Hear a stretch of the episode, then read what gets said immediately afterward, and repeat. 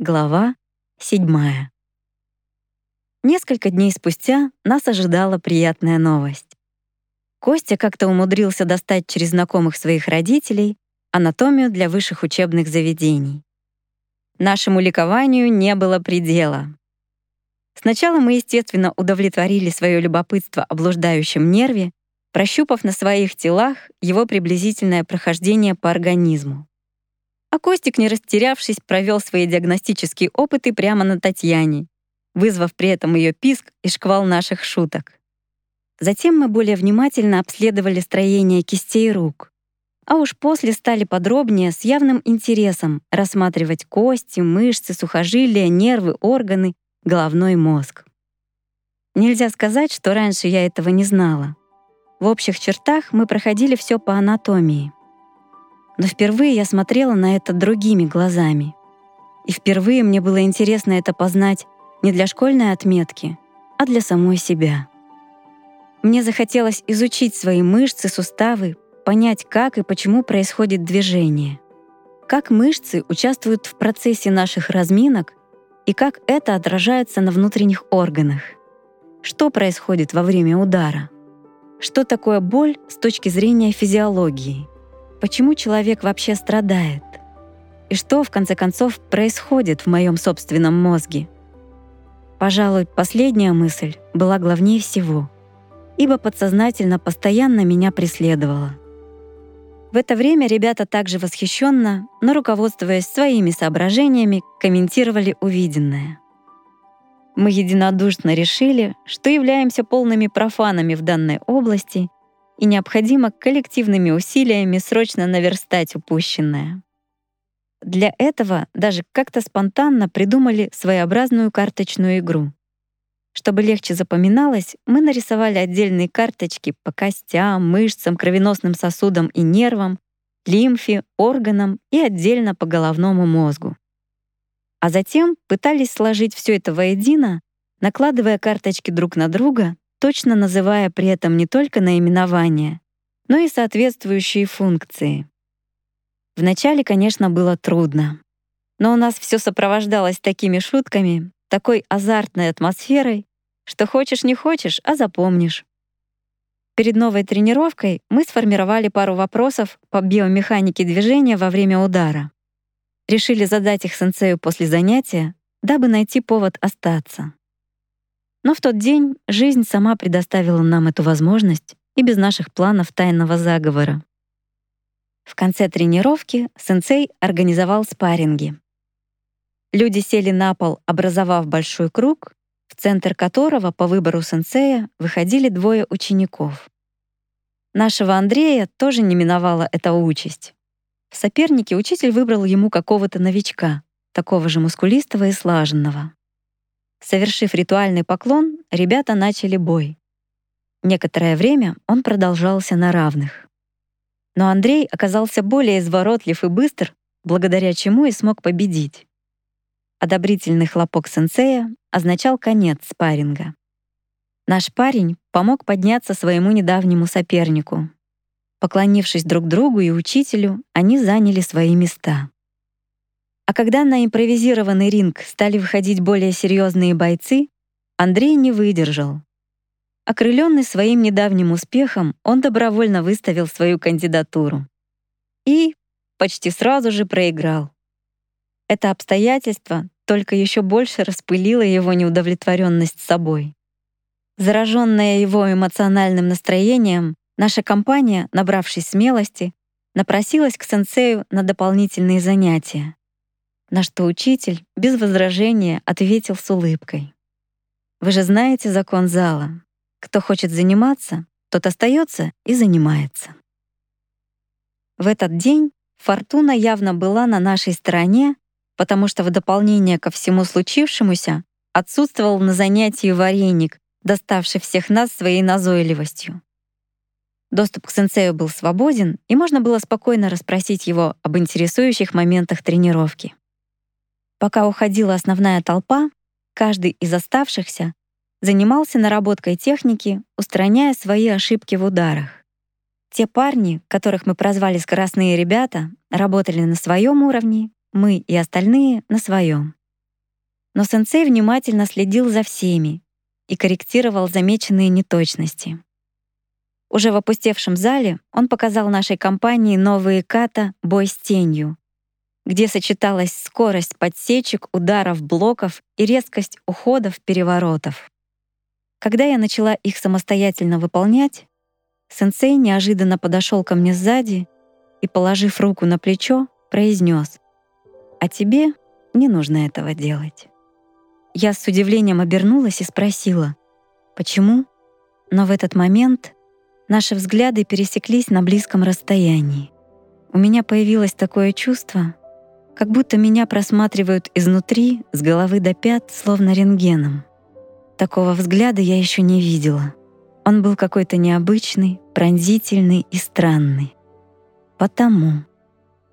Этот ответ меня несколько озадачил. Я стояла в некоторой растерянности, не зная, что и сказать. Помолчав немного, он добавил.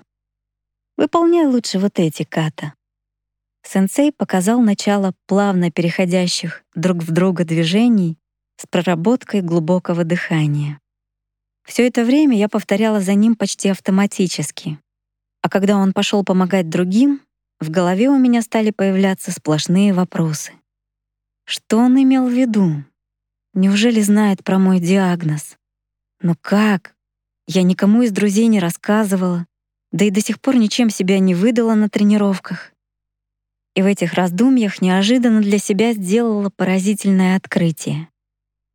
Если в школе, дома, на бальных танцах у меня появлялась внезапная продолжительная головная боль, то здесь, сколько я не издевалась над своим телом, еще ни разу эта боль никак себя не проявила.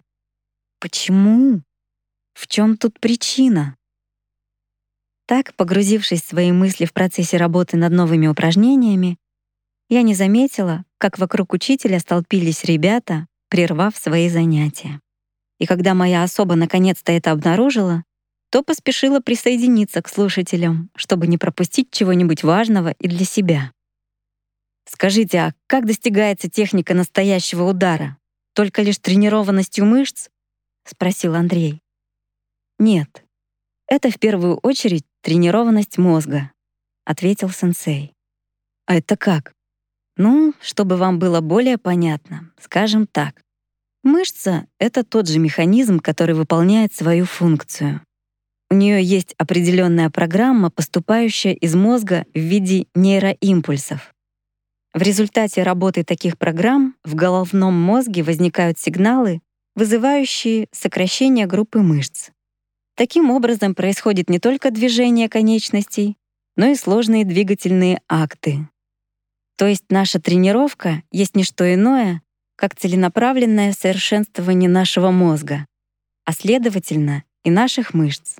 Смысл заключается в том, что чем лучше и быстрее работает натренированный мозг, тем лучше и быстрее работают мышцы. А вот насчет высшего мастерства спортсменов в боевых искусствах вступил в беседу Костя. Я где-то читал, что мастера даже не успевают подумать, как уже наносят удар. Это как происходит и почему? Да, ребята, вы затрагиваете такую серьезную тему, но постараюсь вкратце объяснить. Весь фокус заключается не в том, чтобы просто натренировать свои мышцы, а в том, чтобы представить конкретную ситуацию, образ соперника. И самое главное, четко знать при этом, куда ты бьешь, в какую ткань, что при этом происходит внутри того организма, какова сила удара и так далее. Если человек наносит удар просто так, чтобы его наработать, то все его старания до лампочки. Настоящий боец, работая на макеваре, в первую очередь работает с образом. Он реально представляет, как соперник открывается, и в этот момент наносит удар, осознавая при этом его возможные последствия. То есть он тренирует свой мозг. «А что при этом происходит в мозге?» — спросил кто-то из старших парней. Мозг через зрительное восприятие оценивает ситуацию, анализирует ее и принимает решение. Затем он передает эту команду в мозжечок, то есть в двигательный центр, а из него уже через нервы поступает соответствующий сигнал в мышцы. Вся эта деятельность фиксируется в памяти. Затем в бою у бойца неосознанно срабатывает эта память, но уже без всех сложных цепочек анализа и команд в мозге. То есть соперник только открылся, а у мастера уже идет непроизвольное движение. Скажем так, это просто уже другая работа психики. Другая работа иннервации, другая работа головного мозга. Это как бы идет на подсознательном уровне с физиологической точки зрения, блеснул своей эрудицией Костик. Совершенно верно. Сложные рефлекторные двигательные реакции осуществляются уже на уровне безусловного рефлекса, с улыбкой произнес сенсей, а потом добавил.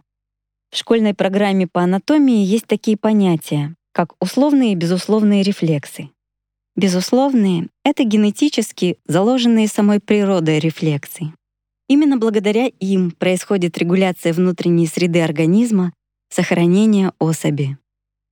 А к условным относятся приобретенные рефлексы в результате накопления опыта новых навыков. Но и они создаются на базе безусловных рефлексов.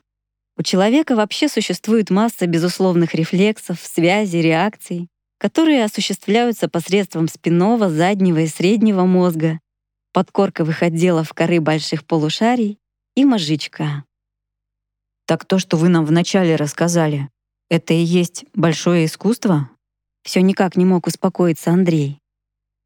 Нет, это всего лишь начальная ступень настоящего мастерства.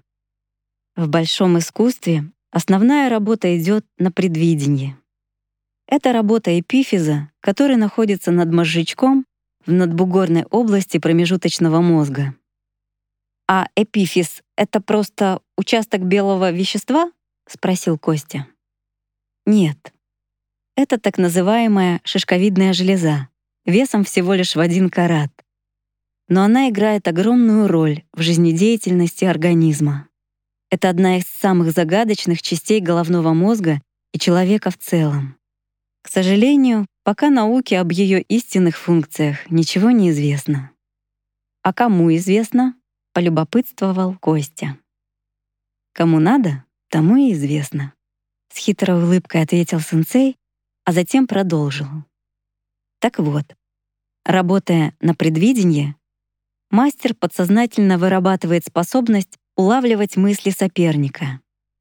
То есть только тот подумал, что надо нанести удар вот туда-то.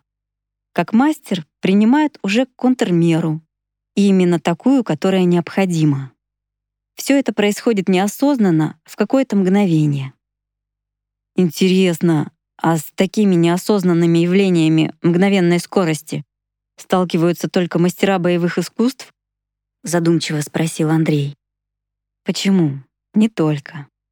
Многие люди очень часто в жизни сталкиваются с этими явлениями психики. У одних это происходит из-за долгих специальных тренировок. К примеру, взять тех же циркачей, которые ловят на огромной скорости ножи, стрелы и тому подобное. Другие люди на себе ощущали действие таких безусловных рефлексов в жизни. Скажем, когда человека что-то или кто-то сильно напугает, например, та же собака, он может мгновенно выполнить серию движений. И только потом, уже минуя опасность, осознает, насколько быстро он это сделал. Эта способность заложена изначально в человеке. Иначе бы он не выжил в те далекие времена, когда спасался бегством от мамонта, саблезубого тигра или другого хищника. Мы стояли молча, завороженные рассказом сенсея. В этот момент в дверь кто-то постучал. От неожиданности все внутри меня сжалось на какую-то секунду. Время-то уже было не для вечерних прогулок. Сенсей спокойно подошел и под бдительными взглядами нашей компании открыл дверь. «О, хорошо, что я тебя застал!» Пожав руку, поприветствовал его какой-то мужчина. «А то уже думал ехать к тебе домой. Тут такое дело. Сейчас, подожди минуточку, сказал сенсей и, обратившись к нам, произнес: Ребята, у вас есть еще 15 минут для работы и по домам. Через полчаса мы уже стояли на улице, ожидая последних. Игорь Михайлович закрыл спортзал и, спешно попрощавшись с нами, уехал на машине с тем мужчиной. «Ну вот», — сердилась я сама на себя.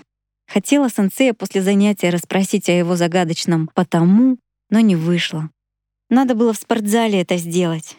Так там повсюду любопытные слушатели. Вот так незадача. Когда мы ехали домой, каждый размышлял о своем. И это неудивительно. После таких тренировок есть о чем задуматься. Но кто думал молча, а кое-кто размышлял вслух. Андрей чуть ли не полпути пытался убедить нас, а скорее всего себя, что сегодняшний проигрыш в спарринге — это чистая случайность. Жалко, у меня не было с собой нунчак. Но ничего, я их захвачу на следующую тренировку, вот тогда и покажу настоящий класс. Зрелище обещало быть по-настоящему захватывающим, так как мы знали, насколько хорошо Андрей работал с нунчаками. Это был его конек.